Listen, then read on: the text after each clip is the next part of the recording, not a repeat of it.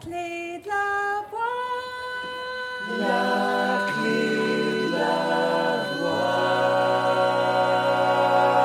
voix. Bienvenue dans la clé de la voix. Ensemble, partons à la rencontre d'artistes, de professionnels de la voix et de thérapeutes holistiques pour vous aider à trouver votre propre voix dans tous les sens du terme.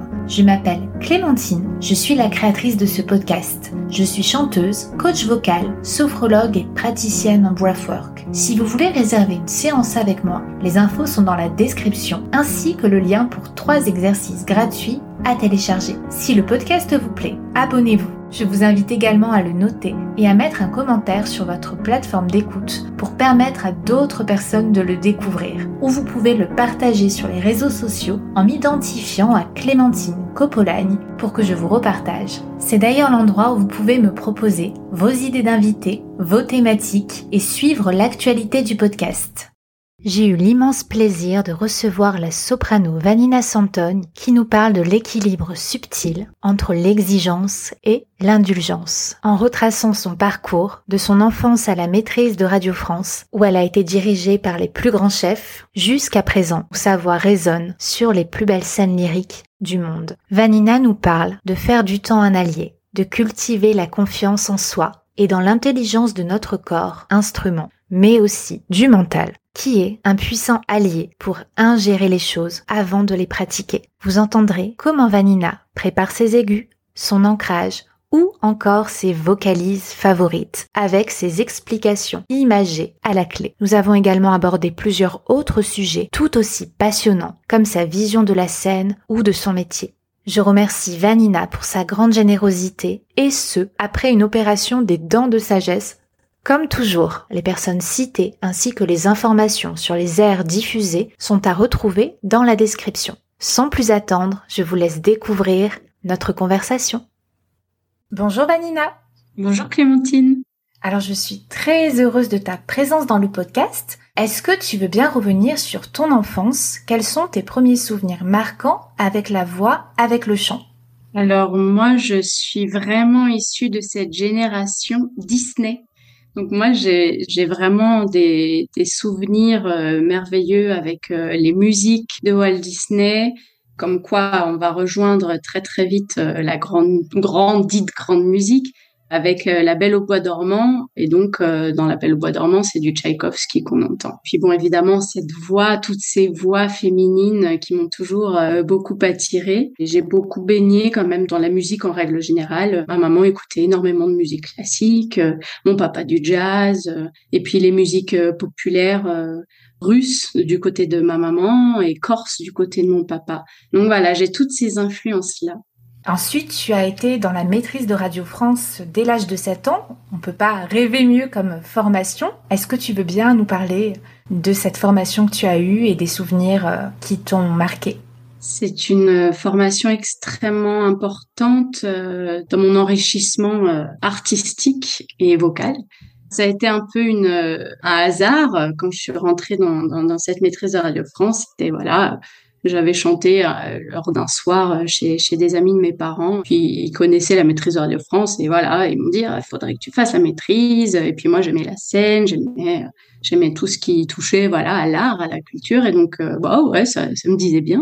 Et donc, je suis rentrée dans cette maîtrise de Radio France et alors j'ai connu euh, les tournées, les concerts et puis la rigueur du travail et l'apprentissage, en fait, de non, non pas seulement de la voix, mais vraiment tout ce qui est autour de ça. Donc, l'histoire de la musique, le solfège, bien évidemment, quelque chose de très collégial, quoi. Donc, puisque c'est une maîtrise, euh, le partage, en fait. Moi, en fait, c'est ça que je retiens énormément de la maîtrise, c'est euh, faire la musique ensemble. Parce qu'évidemment, bon, on a un cœur professionnel, mais c'est faire de la musique ensemble, la rigueur de l'apprentissage et euh, un large panel aussi de musique, donc un, plein de répertoires différents. On, allait vraiment de, la Renaissance à contemporain. Moi, j'ai fait beaucoup de contemporain étant à la maîtrise, donc euh, j'ai vraiment euh, ce sentiment-là d'avoir pu toucher à tout déjà étant jeune. Donc, je me souviens de tout ça Et oui, ça fait partie de moi. Je, le sens encore en moi. C'est vraiment une grande partie de ma vie. J'ai chanté très longtemps à la maîtrise, de mes 7 ans à mes 15 ans. C'est quand même beaucoup. Donc, euh, je, voilà, c'est quelque chose qui est très, très cher à mon cœur. Ensuite, tu as fait un conservatoire d'arrondissement, puis le Conservatoire national supérieur de musique et de danse de Paris, l'Académie du Festival d'Aix-en-Provence. Qu'est-ce que tu as appris à cette époque? Est-ce que tu te souviens de la phase de construction de ta voix? Oui, tout à fait. Je me souviens de, je pense, de toutes les étapes. Ça n'a jamais été une volonté euh, de vouloir être chanteuse lyrique. Ça n'a jamais été mon rêve d'enfant, on va dire.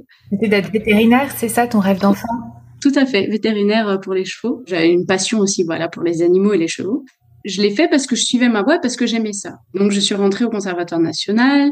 Bon, on le vit tous de manière très très différente. Moi, à cette époque-là, euh, j'entrevoyais la tessiture que j'aurais plus tard. Donc, je chantais des choses quand même qui étaient un peu trop, pas compliquées, mais un peu trop lourdes pour ma voix à cette époque-là. Même si j'ai extrêmement bien vécu mon parcours au conservatoire, j'ai beaucoup aimé, moi, mes quatre ans euh, au CNSMDP. Ça a été quand même assez euh, fastidieux pour moi parce que je chantais quelque chose qui était pas tout à fait encore pour moi. Et ensuite, quand je suis sortie du conservatoire, euh, je me suis un peu posé la question de savoir ce qu'il fallait que je chante parce que j'avais encore une voix jeune. J'avais envie de chanter des choses un peu plus légères que par exemple que du Puccini ou des gros Verdi parce que je me suis dit que je pourrais encore apprendre beaucoup à chanter ce répertoire-là et que c'était euh, important et nécessaire pour ma santé vocale. J'ai eu la chance de rencontrer une professeure euh, américaine. Donc, je suis allée à Berlin pour la voir euh, régulièrement, Abby Fomansky, qui est vraiment quelqu'un d'assez incroyable et qui m'a remise sur la voix. J'ai enfin compris quelle voix j'étais. Ce qu'elle me disait, c'était j'étais une voix lyrique avec une extension légère. Donc voilà, avec des, aigus faciles, etc. Mais voilà, quelque chose qui tend quand même tout de même vers le lyrique, pas une voix légère non plus. Ça m'a permis de bah, déjà de savoir ce que je pouvais chanter. J'ai réappris aussi à respirer. Je pense qu'on en parlera plus tard, mais on oublie souvent en tant que jeune chanteur ce que c'est que la respiration. Je suis passée par plein plein de phases différentes et je me suis vraiment trouvée assez tardivement.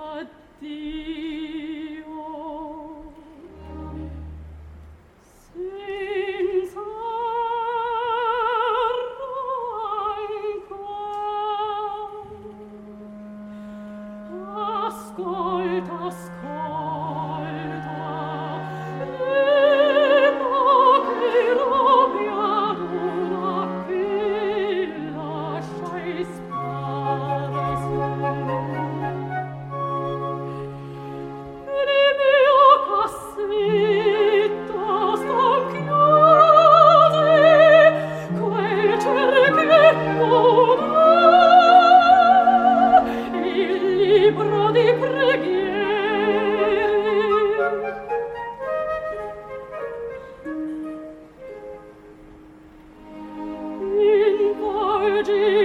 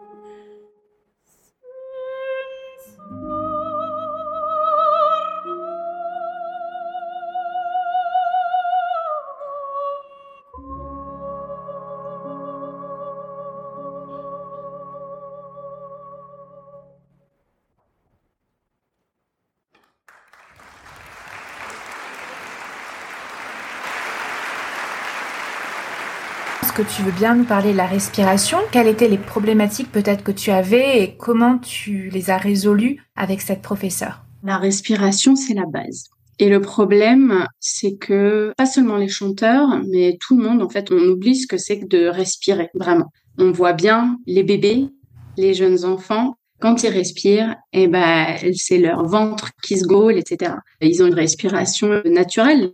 On est en train de se prendre la tête, littéralement, sur comment respirer. Et donc, en fait, on force les choses au lieu de les laisser aller d'elles-mêmes. Et en fait, euh, ce qu'il faut savoir, c'est que la respiration, le chant, c'est quelque chose qu'on doit avoir en soi, quelque chose, enfin, faut que ce soit naturel, faut que ce soit fluide. Ce que j'ai appris à refaire, c'est me délester de toutes les mauvaises habitudes, c'est-à-dire penser qu'en fait, les cordes vocales, il y a qu'avec ça qu'on produit la voix, et en fait, se dire qu'on a des milliers et des milliers de muscles qui nous servent pour pouvoir euh, produire un son et le produire librement j'ai envie de parler de fluidité en fait, un flot continu. C'est ça pour moi le chant et c'est arriver à cette liberté là de résonance. Et la résonance, on peut pas l'avoir par la force. La respiration et le son, c'est un subtil mélange entre le souffle et le son posé et la pression. S'il y a trop de pression, bah, on se fait mal. Euh, s'il y a trop de souffle, bah, on se fait mal. C'est un subtil équilibre, mais qui se trouve dans la détente. C'est un mélange de détente et de tonicité, en fait. Mais euh, ça paraît compliqué comme ça, mais finalement, ça l'est pas tellement. C'est un peu comme le yoga. C'est pour ça qu'il y a beaucoup de chanteurs qui pratiquent le yoga. Et c'est ce que tu fais? J'en fais. J'ai beaucoup de collègues à moi qui en font vraiment tous les jours. Moi, ça dépend des périodes. Moi, je fais du sport aussi tous les jours. Et le sport m'aide aussi parce qu'en en sport, bah, on est obligé de respirer correctement au fur et à mesure des années, quand même, on se connaît, on sait ce dont notre corps a besoin, on sait comment il fonctionne. Et moi, je sais que quand je fais du sport, comment dire, j'arrive à sentir tout ce qui se passe en moi. C'est-à-dire mon corps est tellement bien réveillé parce qu'avant de pouvoir réveiller la voix, faut que le corps soit réveillé. Euh, quand il est tout étriqué, mal et tout ça, bah, c'est beaucoup plus compliqué. C'est là où on peut s'abîmer. Mais le, le, yoga, ça me fait aussi euh, ça me fait aussi cet effet-là, mais c'est vrai que moi personnellement, des fois je privilégie le sport, ça me ça me convient mieux, ça me fait euh, le, même effet que pourrait faire euh, le yoga. Est-ce que tu as envie de nous partager une approche ou euh, un exercice qui t'a aidé notamment à maîtriser ce flux d'air, à l'équilibrer? J'aime beaucoup travailler avec les images et conceptualiser dans ma tête les choses avant de pouvoir aller faire, j'ai besoin de me les voilà, de me les imaginer comme bah, les chanteurs font ça, les acteurs font ça, mais euh, les sportifs aussi font ça. Souvent, quand ils ont euh, une épreuve, ils, le font d'abord dans, leur tête. Et en fait, c'est un travail extrêmement reposant aussi parce qu'on fait pas l'effort et on, on, se fatigue pas à le faire plein de fois avant d'avoir compris comment le faire. Et puis euh, surtout, on l'enregistre extrêmement bien justement avec mon professeur de Berlin qui me disait euh, quand on respire, par exemple, on a un aigu, ça c'est souvent le, la grande question, euh, comment faire pour avoir un aigu sans pousser, euh, libre, etc. Elle me disait, il faut partir du nombril, de l'intérieur vers le dos, comme s'il y avait un petit fil, on part du nombril et puis on le tire tout doucement bah, vers les fesses, quoi. Ça, rejoint exactement la, quand on parle du plancher pelvien, etc. Et vraiment sentir que ça va dans ce sens-là. Donc il y a ça, il y a aussi le fait d'avoir l'impression de se jeter dans un sofa quand on a besoin de détente. Il y a aussi l'image d'avoir l'impression en fait de rentrer dans l'eau, par exemple rentrer dans la mer, de se mettre l'eau jusqu'au nombril et d'avoir cette sensation là donc détendue d'eau calme, assez calme, mais toujours fluctuante, quelque chose qui n'est jamais immobile, mais qui est toujours là, mais à ce niveau-là et se baser là-dessus. Et en fait, avoir aussi notre colonne d'air, donc tout en étant voilà dans cette eau, avoir notre colonne d'air où en fait l'air circule librement. C'est pas seulement euh, respirer l'air rentre et expirer l'air sort. C'est vraiment tout le temps euh, cette espèce de gros tube où même quand le son vibre, eh ben l'air continue en fait à rentrer, à sortir, à rentrer, à sortir. Moi voilà, c'est un tas d'images comme ça pour pouvoir me sentir libre et de sentir cet air en permanence qui bouge, qui est fluctuant. Voilà, il n'y a jamais rien d'immobile, jamais rien de forcé. Mais voilà, avoir cet grand espace d'air au niveau euh, du ventre et des côtes et en même temps, euh, dans les résonateurs, une place immensément petite. Donc voilà, c'est vraiment cette histoire de pyramide en fait. Est-ce qu'il y a d'autres images ou d'autres approches que tes professeurs de chant t'ont données ou que tu as eues euh, toute seule euh, de par le travail personnel que tu as fait qui t'ont aidé à utiliser le plein potentiel de ta voix que tu aimerais nous partager Grâce à tous les enseignements que j'ai pu avoir, j'ai pu euh, au fil des années comprendre beaucoup de choses par moi-même aussi. C'est vraiment par étapes. J'ai envie de dire peut-être un peu moins maintenant, mais dans l'apprentissage, quand on est jeune chanteur, un peu moins jeune chanteur, etc., on fait toujours trois pas en avant, un pas en arrière. Il n'y a rien de catastrophique là-dedans, c'est toujours comme ça. Et c'est même bien. On, a tout compris et tout marche et le lendemain, plus rien ne marche. Mais c'est pas grave parce que ça veut dire que le corps a quand même euh, compris quelque chose, il a acquis quelque chose. Donc, il suffit juste de le travailler. Ça, je dis ça pour pas être désespéré euh, quand ça marche plus. Mais je crois qu'en fait, moi, ce que j'ai appris, c'est que les choses prennent un peu de temps. J'ai pas la sensation d'avoir su euh, chanter comme il fallait tout de suite. Il y a des gens comme ça qui sont faits pour et en tout cas qui ont ça euh, dans le sang et qui ne font que progresser aussi euh, par la suite. Mais quand on se retrouve face à des difficultés, justement, et qu'on arrive à en tirer tous les bénéfices, on en ressort que plus solide. Et moi, c'est un peu ma sensation avec mon évolution et ma carrière.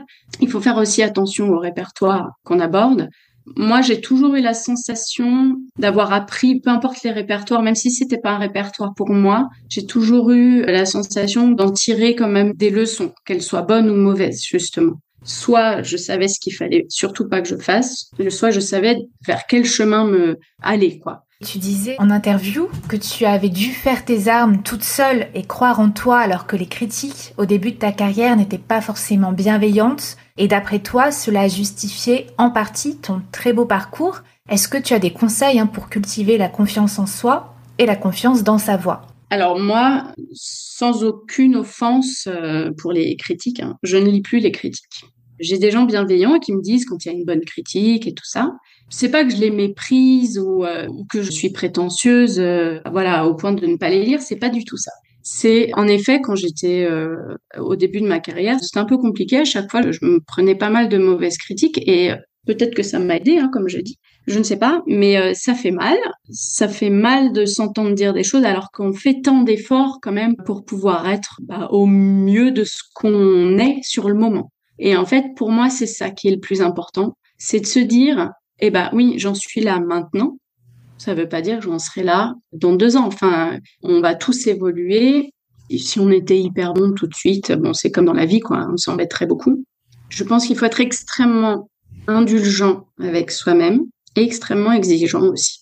Mais ne pas s'accabler de choses et surtout ne pas se comparer aux autres se comparer aux autres, surtout aujourd'hui avec les réseaux sociaux, avec la médiatisation, aller vite. Il y a beaucoup de jeunes chanteurs et, les jeunes chanteurs pensent à être déjà euh, des grands chanteurs. Enfin, il y a quand même euh, ce travers-là qui peut faire obstacle en fait à la bonne évolution. Donc se faire confiance euh, tous les jours, c'est ne pas s'arrêter aux difficultés. C'est aussi aimer ce qu'on fait. On n'est jamais très heureux de s'écouter, c'est vrai, mais alors s'enregistrer, c'est extrêmement important parce qu'on n'a absolument pas la même écoute.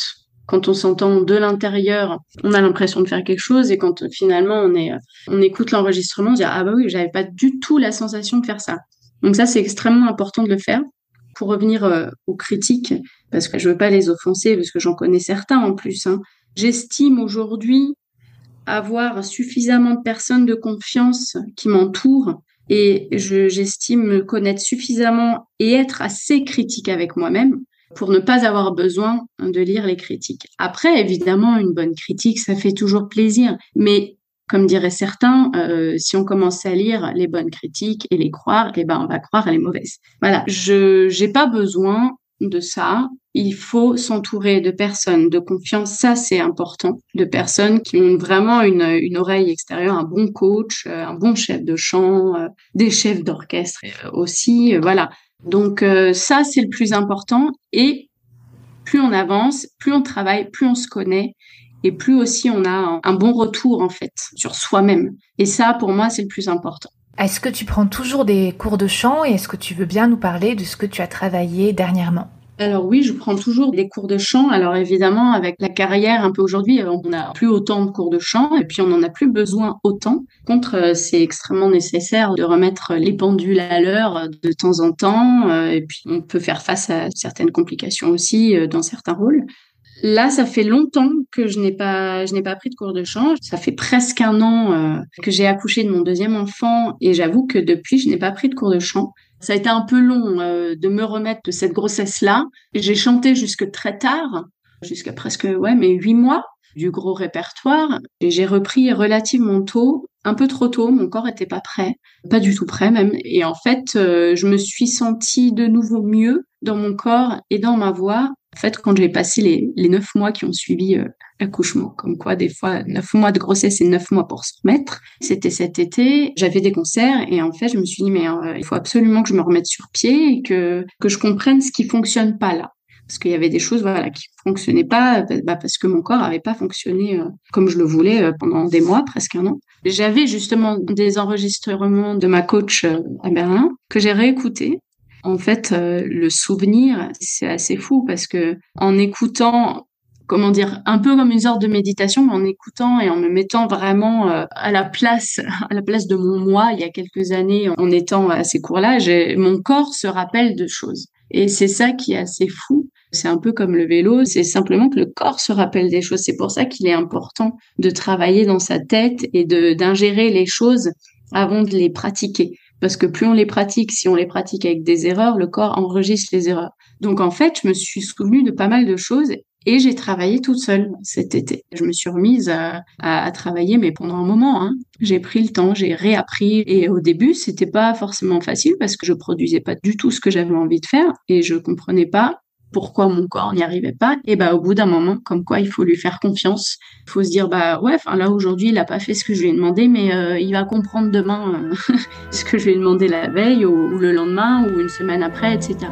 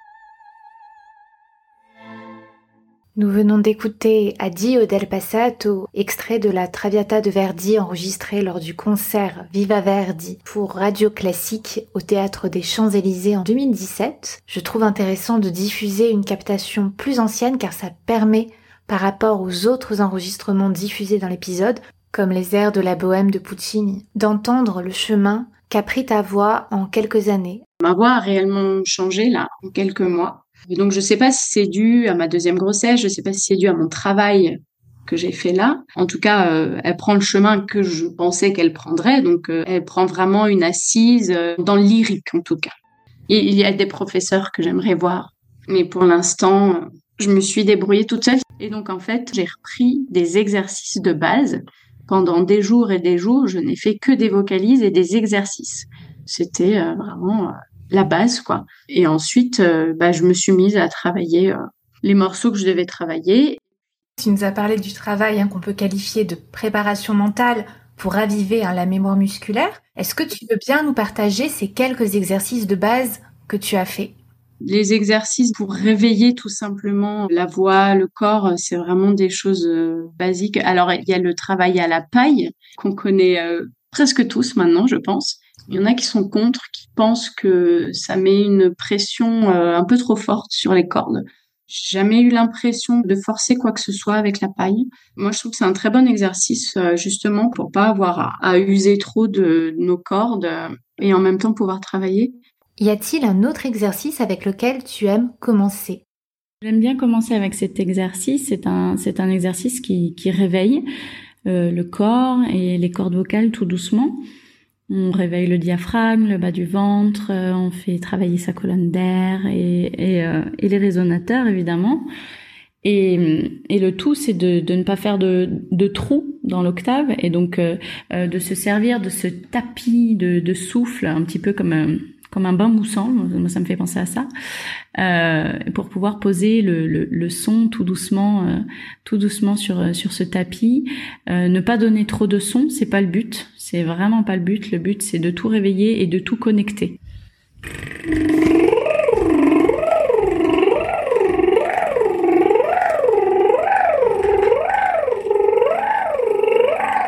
Faisais cet exercice avec le professeur qui me l'a appris, elle me disait toujours d'imaginer un fil qui partait de mon nombril et que l'on tirait euh, à travers le dos euh, vers le bas. Comment prépares-tu ta voix et ton corps en fonction des différents rôles et répertoires? Alors évidemment, donc c'est la journée où euh, on réveille le corps, on fait ce qu'on fait, notre sport ou notre yoga évidemment. Puis après, ça dépend des jours, parce qu'évidemment, euh, la voix, elle va avec euh, notre humeur du moment, avec notre forme du moment. Moi, j'aime bien bah, commencer bah, par les étirements, évidemment, et commencer par simplement euh, faire ce que je montrais tout à l'heure, vraiment comme ça, juste tout doux. Moi, j'aime bien commencer par les graves réveiller les harmoniques graves, les petites vocalises tout simplement en arpège, alors soit en bouche fermée, soit sur des ou, mais euh, toujours être doux dans l'attaque. Les attaques, pour moi, en fait, j'ai appris euh, au fur et à mesure des années euh, que c'était ce qui nous préservait le plus, en tout cas moi. Peut-être parce que quand j'étais plus jeune, j'étais pas très regardante là-dessus. Soigner ces attaques, pour moi, c'est vraiment ce qui peut changer tout notre chant, toute notre conception, toute notre ligne vocale et toute notre forme vocale aussi, du coup. Donc euh, faire des choses très très douces au début et puis après voilà selon la forme. Après j'aime bien faire des gammes avec la voix, quelque chose jamais très fort. Juste chercher les harmoniques et une place petite mais souple. Est-ce que tu veux bien nous montrer une vocaliste par exemple? Oui.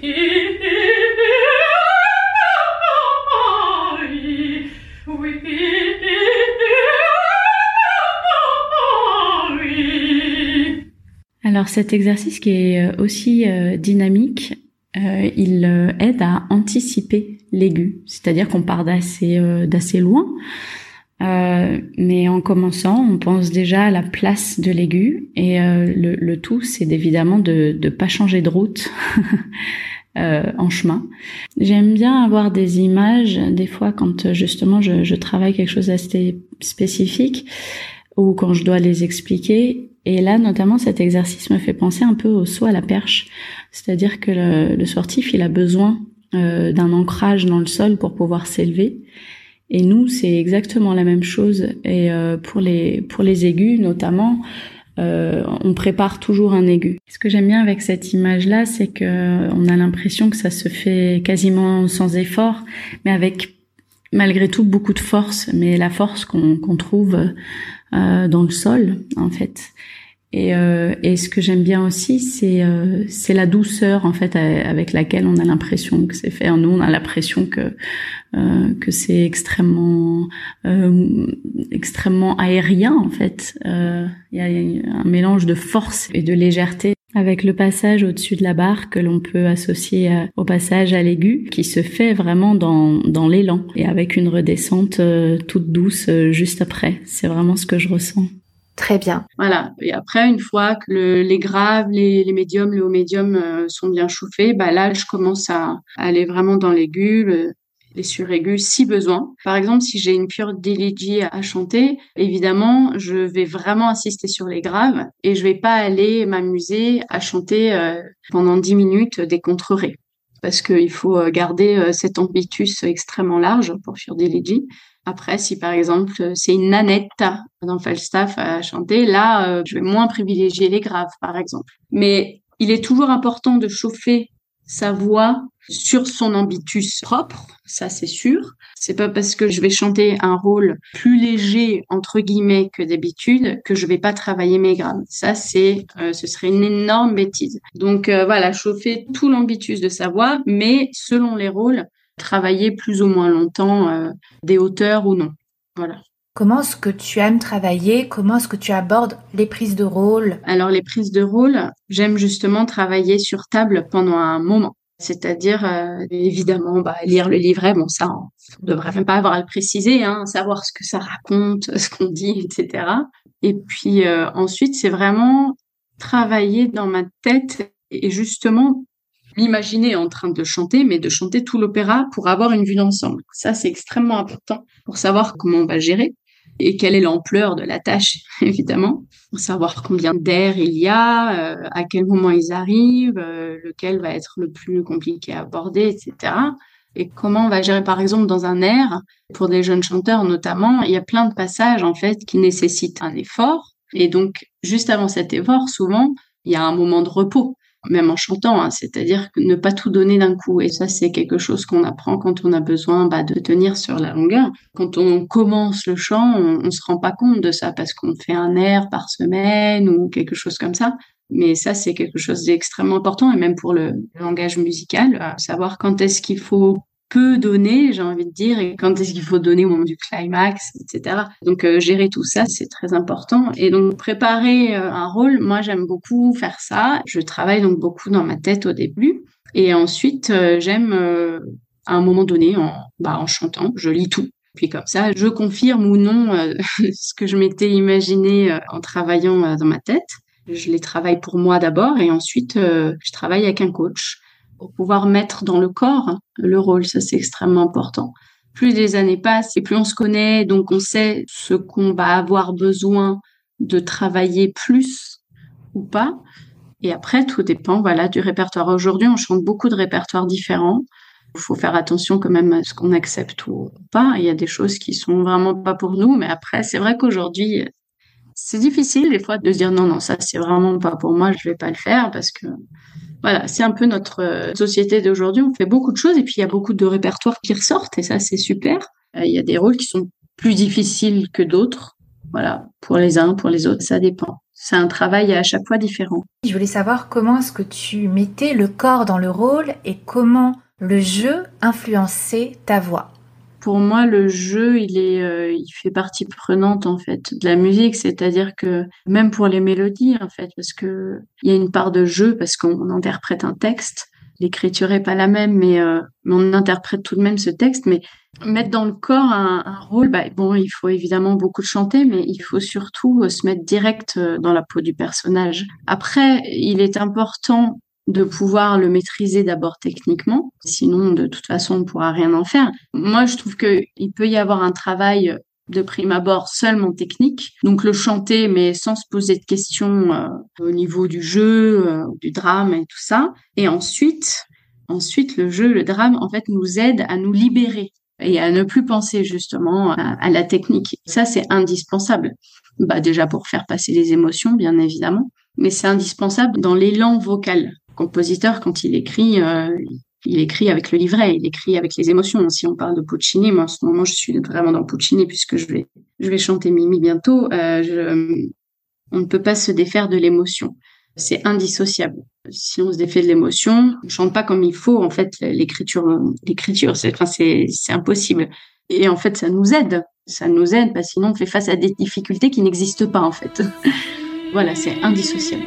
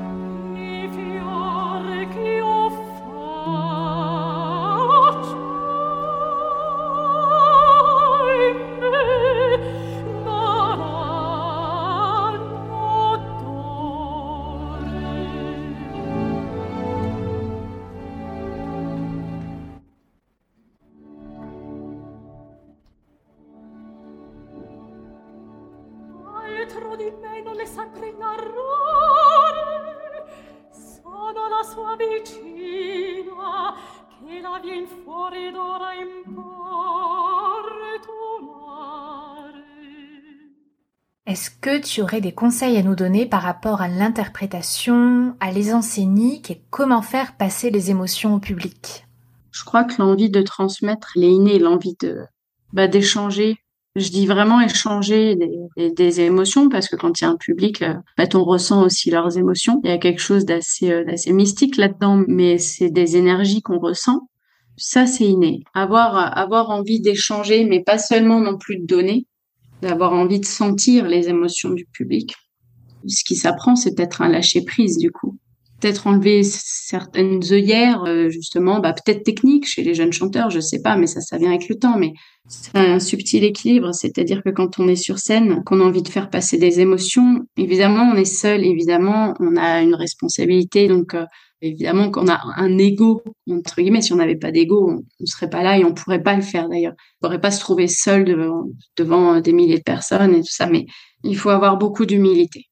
Pour moi, si on n'a pas d'humilité, on, ne fera jamais rien passer. C'est une question d'humain, en fait, tout simplement. Et ça, je suis pas sûre que ça s'apprenne.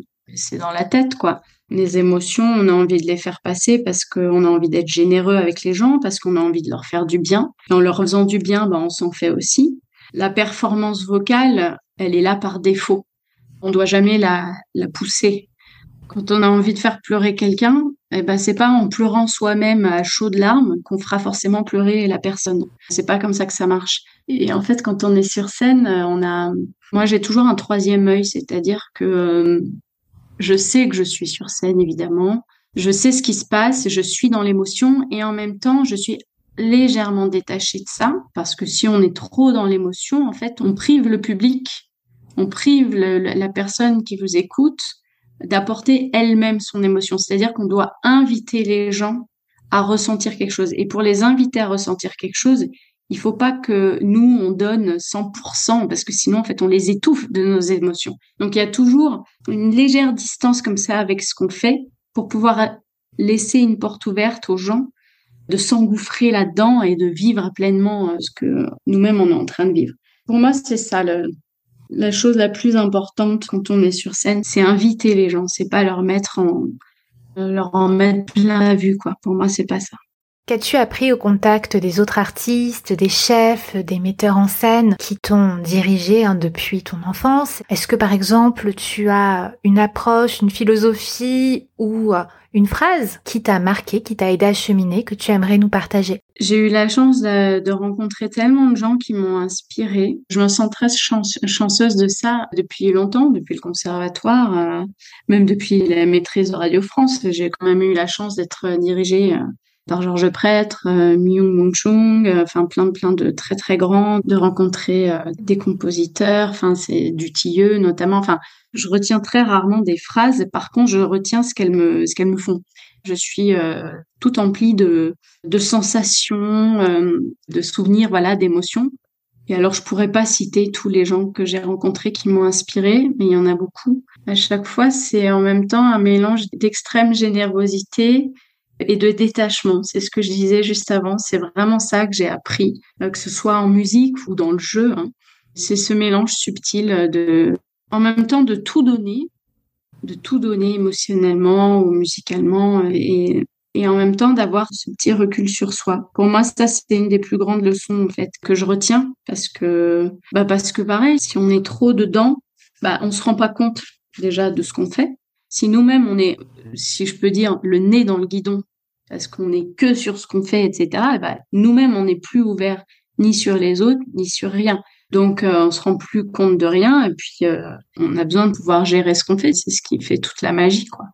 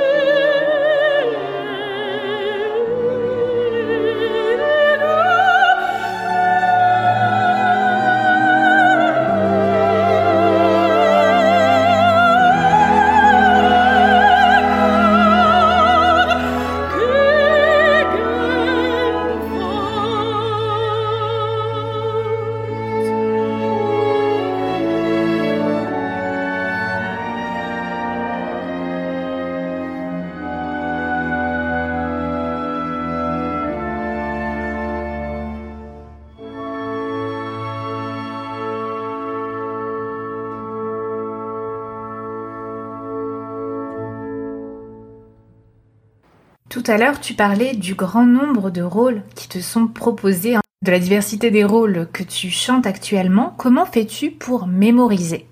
Bon, on est tous faits différemment. Il y a des gens qui mémorisent moins vite que d'autres, je crois. Moi, j'ai eu la chance, à la maîtrise de Radio France, je pense, de travailler ça, c'est-à-dire de devoir apprendre des partitions euh, particulièrement compliquées d'ailleurs, puisque je parlais de contemporain. J'ai cette capacité-là à, bon, déjà savoir bien lire euh, la musique euh, et la musique compliquée aussi, et, d'avoir cette oreille-là, cette mémoire euh, auditive aussi. Et j'apprends très vite pour pouvoir mémoriser euh, des rôles. Après, c'est aussi un muscle en fait. Euh, on dit que la mémoire, ça se travaille. Donc nous, à force d'apprendre plein plein de rôles, ça finit par rentrer de plus en plus vite. Et puis il y a des langages aussi langages musicaux qu'on aborde plus régulièrement que d'autres. Par exemple, apprendre, je trouve, une partition de Mozart, une partition de Puccini, pour moi, ça va plus vite que d'apprendre un autre langage, par exemple, je sais pas. Quand on connaît les codes, les codes d'une certaine musique, bah, notre cerveau fait le cheminement tout seul, en fait. C'est comme, je sais pas, une formule mathématique, j'en sais rien, bah, peut-être qu'on la résout plus vite parce qu'on a l'habitude de, de l'avoir écrite de telle manière. Voilà, je sais pas. Donc après, voilà, la mémoire, c'est un muscle. Et on le sait, on le dit souvent, bah, que il faut la travailler. Moi, je sais que les rôles, je les ingère assez rapidement pour la plupart d'entre eux. Il y en a des plus compliqués, évidemment, mais je me surprends toujours parce que euh, avec le rythme qu'on a, bah, des fois, on est obligé d'apprendre des rôles assez rapidement. Et on se dit toujours, mais comment je vais faire? Comment je vais faire? Et, euh, et en fait, ça se fait très bien. Oui, donc de se faire confiance. Euh. C'est la clé, hein. ça c'est la clé de toute façon, se faire confiance. Mais pour se faire confiance, faut se connaître aussi. La confiance, elle vient aussi avec l'expérience quand même.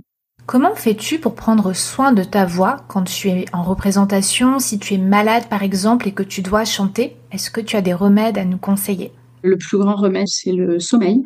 Je pense que le sommeil, c'est ce qui est le mieux, c'est se reposer un, un, maximum. Alors évidemment, dans l'idéal, euh, faudrait pas parler, même pas chuchoter. Chuchoter, c'est pas bon non plus. Puis après, je crois que les remèdes sont propres à chacun parce que moi j'en parle souvent justement avec pas mal de collègues ou amis chanteurs et euh, ce qui fait bien à l'un ne fait pas forcément du bien à l'autre. C'est toujours pareil, c'est se connaître, mais c'est surtout euh, être indulgent. Parce que ce qui est compliqué quand on est malade et qu'on doit chanter, c'est que je sais pas, bah on se sent pas bien, donc euh, on se sent aussi coupable. Je sais pas. Il y, bah, y, y, a des gens qui, qui sont malades et qui le vivent beaucoup mieux d'autres. Moi, je sais que j'aime pas être malade quand je dois chanter. Je sais pas, j'ai une part de culpabilité alors que j'y suis pour rien, quoi. J'y suis vraiment pour rien, mais euh, déjà se dire que je pense que bah on a le droit d'être malade, qu'on n'est pas des machines, ça nous aide aussi à à récupérer un peu mieux parce que plus on se crispe et moins on guérit, ça on le sait.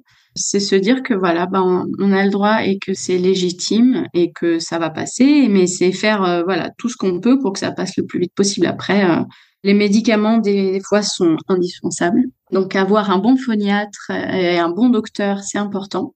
Mais voilà, le repos, bon oui, les tisanes. Après, je sais pas quelles sont les, les parts de de placebo ou non, mais peu importe. je crois toutes sortes de placebo. Donc, chacun sa petite euh, tambouille. Et comment fais-tu pour gérer ton temps, pour te consacrer à ton art, au concert, à la promo, à ta vie familiale et personnelle, tout en cultivant ton énergie? Il faut d'abord cultiver, je crois, son énergie afin de faire tout ça, parce que je me rends compte que quand euh, finalement je suis euh, très prise entre, je sais pas, mes prérogatives de maman ou de puis mon sport, puis tout ça, et que je suis très organisée, je me dis bon bah je fais tout. En fait, plus je fais de choses, plus je me sens en forme finalement. C'est vrai qu'il y a eu des moments où, j'étais un peu tétanisée de voir hein, tout ce que je devais faire et tout ce qui est compliqué en tant que maman chanteuse en fait. Hein. Toutes les mamans chanteuses comprendront. C'est vraiment difficile à gérer que ce soit sur le plan physique ou le plan émotionnel, parce que physique, parce que évidemment c'est assez éreintant de faire les deux. Quand on n'est pas avec nos enfants aussi, ça, c'est difficile à, à gérer, quoi. On peut se sentir triste de pas être avec, on peut se sentir coupable, tout ça. Enfin bon, il y a tout un tas d'émotions. Donc, euh, comment gérer? Pour moi, c'est être très organisé et surtout toujours pareil, c'est être indulgent. Si on n'a pas le temps de faire un truc euh, un jour, et eh ben c'est pas grave. C'est pas grave, c'est pas sans vouloir, mais c'est garder un rythme et une, une humeur assez optimiste et toujours garder à l'esprit que notre métier, euh, on l'aime. Parce que des fois, moi, ça m'est arrivé de non pas de me dire que j'aime pas mon métier, mais de me dire que j'arrive pas à tout gérer, je, me sens débordée, qu'il faudrait que j'en fasse moins, et en même temps, j'ai pas envie d'en faire moins. Enfin, ne pas s'enfermer comme ça dans ces, euh, ces idées-là, quoi. Donc se dire quand même que ce qu'on fait, c'est très beau, et le faire avec joie, quoi. Ça, c'est mes petits trucs, moi, personnels euh, dans ma vie, c'est qu'il faut pas être trop... Euh, trop exigeant, voilà, c'est ce subtil, toujours équilibre entre l'exigence et l'indulgence avec soi-même, quoi. Où est-ce qu'on peut te retrouver pour la saison 2023 Eh bien là, euh, je vais reprendre le rôle de Mélisande avec grand bonheur à l'Opéra de Lille. Après, j'ai une prise de rôle. Je vais faire Iphigénie en Tauride à Montpellier. Et ensuite, une autre euh, prise de rôle, on va faire un enregistrement euh, de Griselidis de Massenet. Donc voilà, on en parlait, une œuvre pas du tout connue. On enregistre aussi à Montpellier. Et ça, on le donnera aussi au Théâtre des Champs-Élysées début juillet. je crois que j'ai rien oublié pour cette saison. Qu'est-ce que je peux te souhaiter pour être une personne et une artiste encore plus épanouie? Je crois qu'il faudrait souhaiter euh, à tout le monde de, de tenir le coup dans ce monde un peu compliqué en ce moment et que faut voilà faut s'aider faut pas se liguer les uns contre les autres mais au contraire un, peu plus de soutien de solidarité de, de bienveillance surtout voilà c'est surtout ça il y a une question que je pose toujours pour terminer le podcast. Je l'avais posée à Stacy Kent et tu étais son invité rêvé. Quel professionnel de la voix parlant français, donc chanteur, chanteuse, comédien, comédienne, professeur de chant, aimerais-tu écouter sur le podcast? Il y a un comédien de la comédie française que j'aime énormément, c'est Jérémy Lopez. Donc ça pourrait être très très intéressant.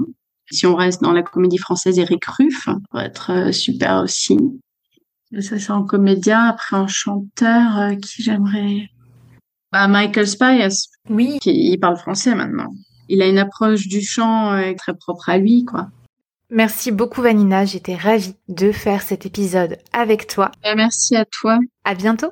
J'espère que l'écoute de cet épisode vous a plu. Si c'est le cas, parlez-en autour de vous. N'hésitez pas à partager sur les réseaux sociaux en me taguant Clémentine Copolagne ainsi qu'en taguant mon invité Vanina Santone. Si le podcast est utile pour vous, s'il vous plaît, mettez un commentaire sur Spotify ou Apple Podcast pour m'aider à le faire découvrir. Pour plus de renseignements sur mes accompagnements ou pour toute question, vous pouvez m'écrire par mail ou sur les réseaux. Mille merci d'avoir écouté la clé de la voix. À très vite pour un nouvel épisode.